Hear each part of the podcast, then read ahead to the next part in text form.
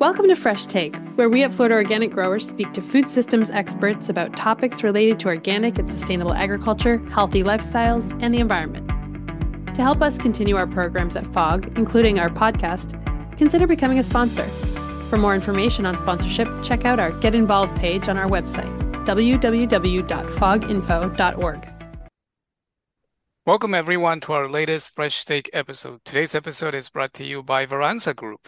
Uh, and today we're very happy to be talking to Teresa Pemberton. Uh, Teresa is one of Florida Organic Growers board members. And we're going to be talking about celebrating Earth Day through uh, organics. Uh, welcome, Teresa. Hi, JC. How are you? Doing great. Uh, we're so happy, Lana and I, uh, that you are joining us today to talk about Earth Day, talk about you know your journey into organic ag. So maybe we should start there. If you could tell us a little bit about yourself, how it was that you got here, what was the journey like, and and uh, just uh, share with our listeners how you became interested in organic agriculture. Okay, yeah, I'm uh, living east of Tampa in Hillsborough County, and I grew up here. I was the daughter of a rancher and citrus grower farmer as well. He was farming some crops at that time when I was growing up. And so I was a, you know, surrounded by that world. And later on i had really wished to travel so as soon as the i grew up and i left this area i traveled around the world extensively and in many places i said I, i've said i've been around the world twice but as a makeup artist i went away from the farm to study makeup and that led me into many campaigns of advertising in the most gorgeous places in the world. And, but the whole time that I was doing that, I'd always had farming somewhere in me, in the roots of, you know, my growing up. And I was constantly looking for what was going on in agriculture in these places, if it was Indonesia or Africa or, you know, Brazil. And it kept me kind of grounded in this crazy business of fashion, which really led me to turning around and coming back to the farm, you know, coming back to this place that I mean, I grew up on a dirt road, you know, I ended up living in New York City and I was just really looking forward to coming back. And that's how I got involved. And it's interesting. We we talk to many folks who didn't necessarily have experience or grew up in a farm, but that somehow uh, at some point in their lives they got introduced to uh, farming and agriculture and understanding and because we know you and know how passionate you are uh, and specifically about you know you've just mentioned some of the work that you were doing in the fa- in fashion world but you know why organic? And and and how was it that you you know got connected with with fog as well uh, the, I think the driving force behind my passion for organics was watching my grandparents live until they were 100 and my parents living into their mid 70s. And why? The questions of why. And if we do a timeline of when most of the industrialized, you know, um, let's say chemicals were introduced into agriculture, the timeline is like a blueprint. My parents were probably exposed to some of the heaviest times. My grandparents were not. My father died of Parkinson's disease, which is a you know neurologic, definitely connected to what he was coming into contact with. And I lost my mother as well at a very early age in in you know considering and i think that gave me kind of a the drive to for a clean answer you know in organics and when i moved back to florida from new york city 15 years ago organics it was a word for the farmers and somewhat still is and can be out here east of tampa kind of a foreign word it wasn't in their vocabulary at all and they really didn't know much about it. So they had been following these conventional practices and relying on those. But we're seeing a huge change. Wow, you touched on a lot of things there, Teresa. And something that I think is really important to delve into further is the connection between our food, the planet, and you know, planetary health, human health. These are quite large topics. And I'm wondering if you can express a little more how these things are really interconnected and, and what is needed in order for there to be harmony between these things. I feel like soil is our everything. It is uh, saving soil, and it is truly, you know, one of my heroes is a doctor named Zach Bush, and I follow him extensively his work in soil and uh, regenerative farming has been exceptional. If you have the chance to listen to any of his work or view his farmer's footprint is his organization he is a master and he has been studying the health of our soil and the depletion as i can see when i drive around my area the depleted fields it's definitely something that we are working towards regenerative farming here and definitely in FOG. For me, it will be education and bringing up also the new generation to be excited to not be reliant on chemicals that are learning, you know, are receiving such a bad name. And it's, and that social media is really helping with this. And I think our future is bright in agriculture, and it was definitely very bright when I went to DC and saw all the young the young farmers coming out to work with the farm bill.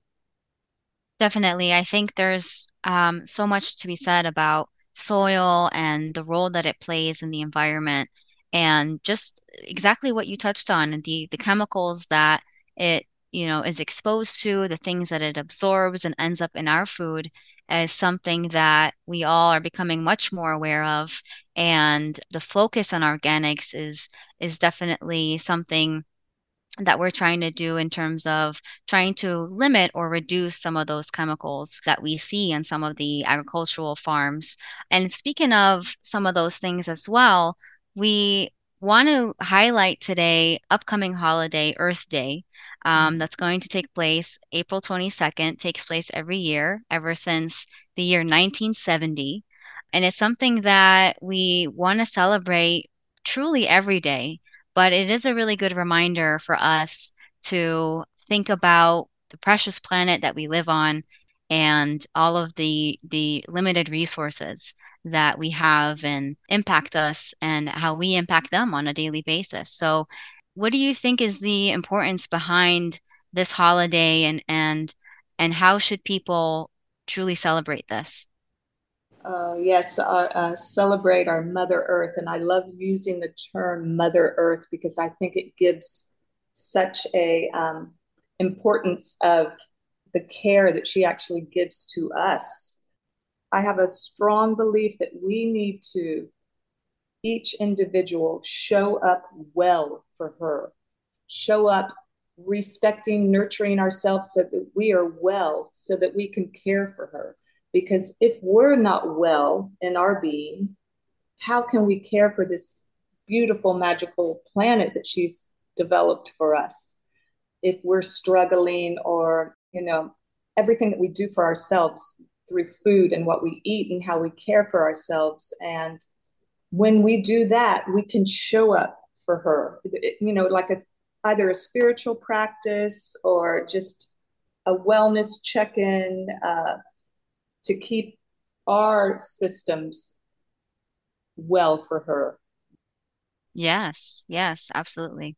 It's it's deep in me, you know, whether that be just meditating, walking in nature, really respecting yourself working with her because she will be fine. We will suffer.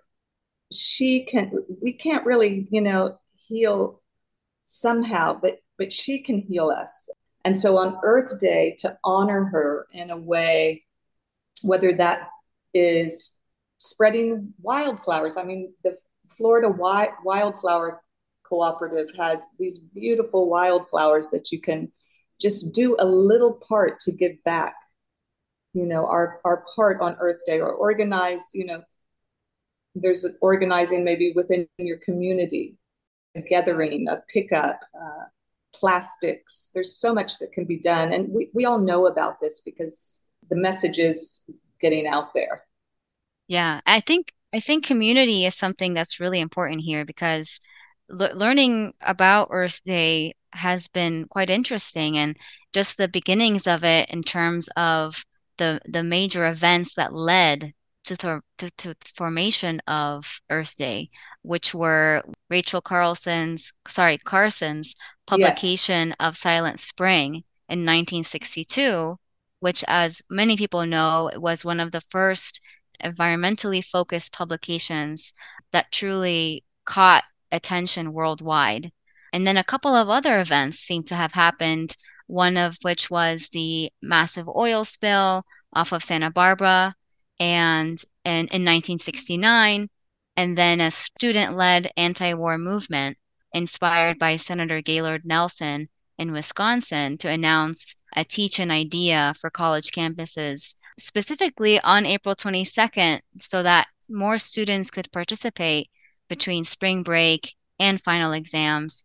And understanding that this event was formed with just the community movement and people gathering and understanding, you know, that this had to be something that everyone had to get behind and it leading to uh, other really important passages of the Environmental Protection Agency, um, and a few other laws that really changed the game for this country.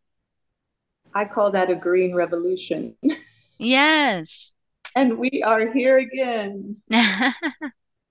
Absolutely. And and FOG is proudly an official Earth Day sponsor and now individuals can become members by going online to earthday.org to find out about the different types of membership levels and to access free toolkits and fact sheets. So that's something that I really encourage everyone listening to check out. But we really want to go further into rallying for change. And Teresa, I know that you recently attended the DC climate change rally. So could you tell us what happened at that rally, what were you, what you were there for, um, and, and touch on some of that experience? Yes, our visit to Washington, D.C. was incredible. The attendance was just awe inspiring. There were farmers from all over America, even from Puerto Rico. We had farmers from Kenya. We all met for three days and, you know, together also went to Capitol Hill to speak to our representatives and to bring them what I called information from the field because the farmers ha- they have it in their hands climate solutions through farming. They see what's going on. They know what's needed and necessary. So we brought that straight to the office. We got great response. Uh, you know they were very open and we spoke about many different things the agriculture conservation easement. My my personal topic was land use and conservation because i see what's happening in florida and maybe it's happening everywhere but we are losing and we will lose if we keep the development at this level a million acres by the time 2030 rolls around wow so for wildlife for farming agriculture, we are losing land so rapidly. So the NRCS was just amazing for hosting this. So there were three, there were also three topics that we concentrated on. It was farmer led climate solutions, mm-hmm. also racial justice, and communities, not corporations. So these were our three topics. And we also left our representatives, you know, some key notes on how to put this into the Farm Bill of 2023, which will be written this year. So it was important timing as well.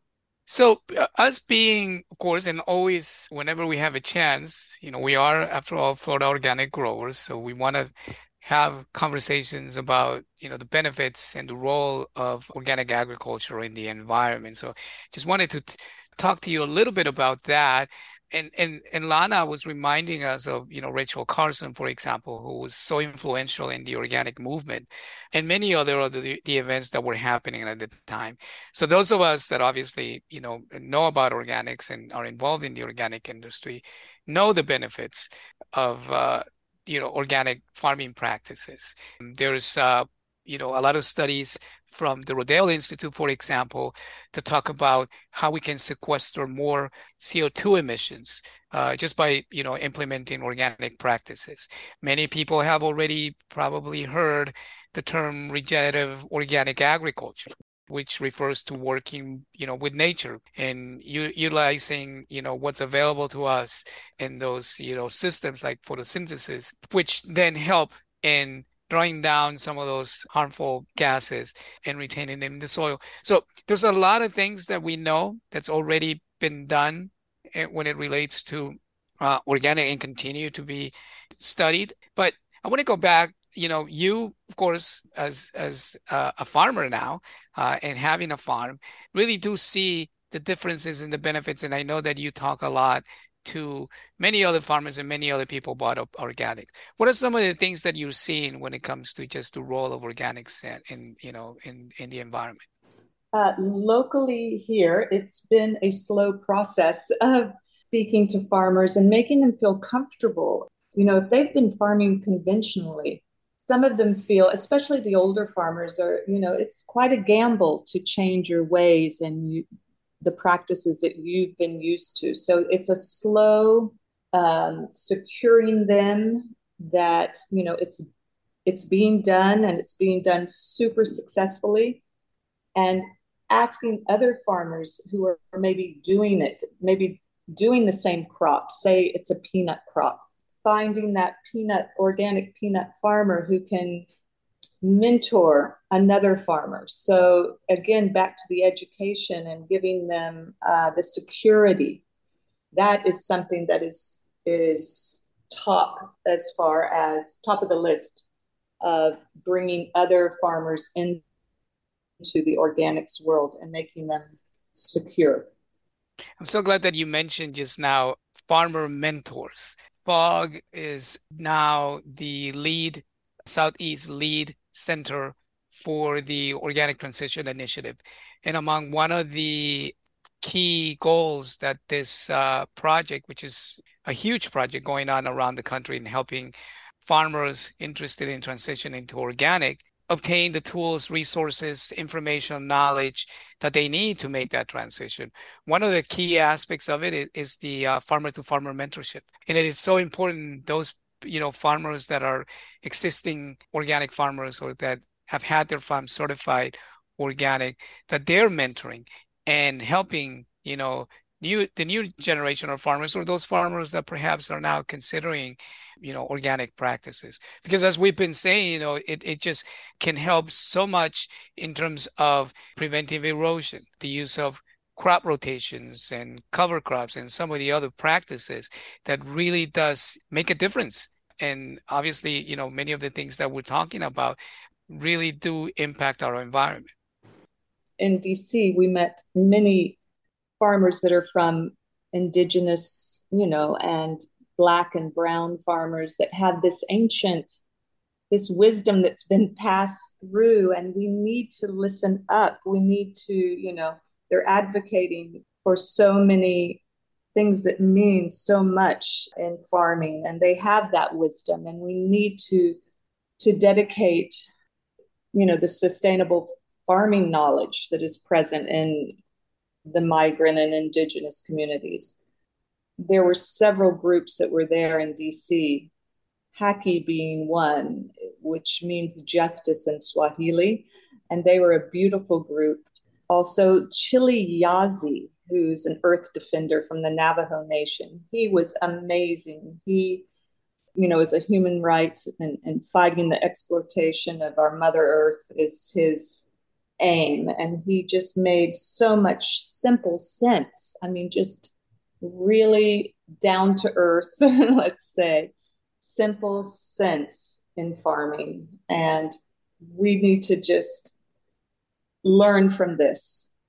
Yeah, that must have been such a humbling experience, Teresa, having those kinds of conversations and learning from, like you say, the the experts who have been doing this for so long and understanding that we don't always have to be recreating the wheel. Like there is knowledge out there that has been passed down for generations and is truly valuable. But, you know, bringing that to light is really something that we should be working towards doing in, in addition to all of this new technology that we have these days as well. I think the no-till movement is is just genius and I mean I you know of course I see tilling happening here in the strawberry fields that are conventional and the but you see the the residue in the soil that looks i mean you just drive by some of these strawberry fields and and it looks like an atomic bomb went off. I mean there's nothing going on. So yes i know that cover crops and rotation of crops are coming but we're still we're still very behind here. We need to be I, I was just in california and you know the high tunnels that they're using there they're everywhere and solar and they're just a little bit further forward than we are. And so i'm i hope that we as floridians you know step it up a notch and and uh, get with what's happening. And i think no till is a big revolution. Yeah and speaking of that i feel like there are so many other ways that other, that people listening can participate in celebrating Earth Day on a daily basis. And you know, we we all know what we buy as far as our food choices makes a really big impact in terms of you know our, our consumer decisions, right? And so something that I came across recently was um, something called a better basket by the World Wildlife Foundation, which is trying to promote more environmentally friendly food choices. And that involves, you know, consuming more plants, having more variety in your diet, more responsible seafood choices, less food waste, homegrown food specifically. And I know that you going back to the farm, back to your roots, I really enjoyed, you know, learning about your background in fashion and understanding even something that you called fashion for farming, which is when you were trying to understand the different agricultural practices worldwide while you were traveling with your original career. And I want to learn more about, based on your experience, how can people try to go back to their roots in terms of growing their own food and trying to adopt more organic practices even at their own home? Yeah, and there's you know there's so much information available now that there wasn't some years ago before our social media. There's garden clubs and FOG has so much information that they're constantly um, on Instagram and on their website. For example, bees. I mean, when I came back, I mean, there are beekeepers all over the world, and that is such like an important I know that the USDA categorizes bees as livestock because they're of uh, their important role in pollination. But um, there is a new book called What a Bee Knows by a pollination ecologist named Stephen Buchmann. And he's been studying bees for 40 years. And he has a great take on the, the personality of bees. He's exploring like their thoughts and their memories and how they're sentient beings. Oh. So I have bees now on my farm. It was something I had never experienced, you know, raising bees. And I was more into citrus growing, but the citrus crops are really struggling in Florida, as we know. So I've lost most of all of my citrus and I'm turning to bees. And I think that everyone, even if you're growing herbs for your it's just going to make a huge difference in your in your kitchen in your cuisine if you're growing something as simple as herbs but i think everyone also keeping it local so as i was traveling around the world i would visit the local farmers markets and feel the feeling of what the farmers in that area were doing i learned that stinging nettles for example in eastern europe were used in cooking was something that I had no idea because stinging nettles here in Florida are something that you definitely steer away from. Right. but they were using it in their cooking and making stuffing and dressings and they they were teas, you know, there's nettle teas that are very medicinal. So I picked up a lot of information through travel, but being home and being local, we cut down on the transportation, for example. Absolutely. And the pollution from transportation of food. So Teresa, it's it's interesting you mentioned local foods and and and just even you know for everyone listening and everyone who's near a farm or a farmer's market you know the idea that you can that you support those farmers and, and the local food around you is very important. And in fact, FOG has just recently launched its new local food promotion program project. This is a three year project. And one of the things that we're going to be doing during the next three years is trying to make more connections among all the various local food actors. That means farmers, restaurants, other uh, local food entrepreneurs. So there is going to be, hopefully, in those communities that are going to be part of the project, more local foods available to consumers because we're all in it together. So, so you're you're absolutely right, uh, and we all uh, agree with you that again another way that we can contribute is by supporting more you know local foods and our local farmers. Definitely to add to what JC is saying, we are really excited about that local food project and putting together a better established local food network so that we could increase those sales across the state and have people have more access to local foods across Florida because we have an abundance of products to offer and it's it's a really powerful thing to you know put our local food players at the forefront of the food system and try to engage our local consumers in what's happening on the ground in the state of Florida. And I think if you have your own home garden, the USDA is offering good incentives with the high tunnels to protect your home gardens from the heat that we're experiencing. And especially right now, we're experiencing a lot of you know, really extremely hot days and very dry. We've had no rain for weeks. So that's a something that people can look into are using the high tunnels for protecting maybe just your your backyard garden. Yeah, and and that's uh, uh, Thank you, Teresa, for that. That is through the Environmental Quality Incentives Program, which is part of the NRCS, the Natural Resource and Conservation Service. That absolutely, you know, it, it's uh, something that especially farmers can look into and benefit from. And and we just want to, you know, thank you, Teresa, so much for you know talking to us today. We've covered quite a bit as we've been talking about Earth Day, and of course, uh, as Lana was saying, you know, Earth Day should be every day. But especially this year, we hope that you know some of the information, some of the things that we discuss, and we've you know had the luck that Teresa has shared with us, the people can sort of consider as uh, you know they make you know decisions about what food they're going to eat, where they're going to you know buy their food and from farmers who are considering also organic practices. This is definitely something that we can all, you know, benefit from. So thank you, Teresa, for uh, talking to us today. Oh, you're so welcome. And thank you for having me. And let's keep this green revolution going. It's, it's something that we need desperately and find the medicine in all things because it all the gardening, the support for the farmers, it's also healing and and the direction that we need to be headed into.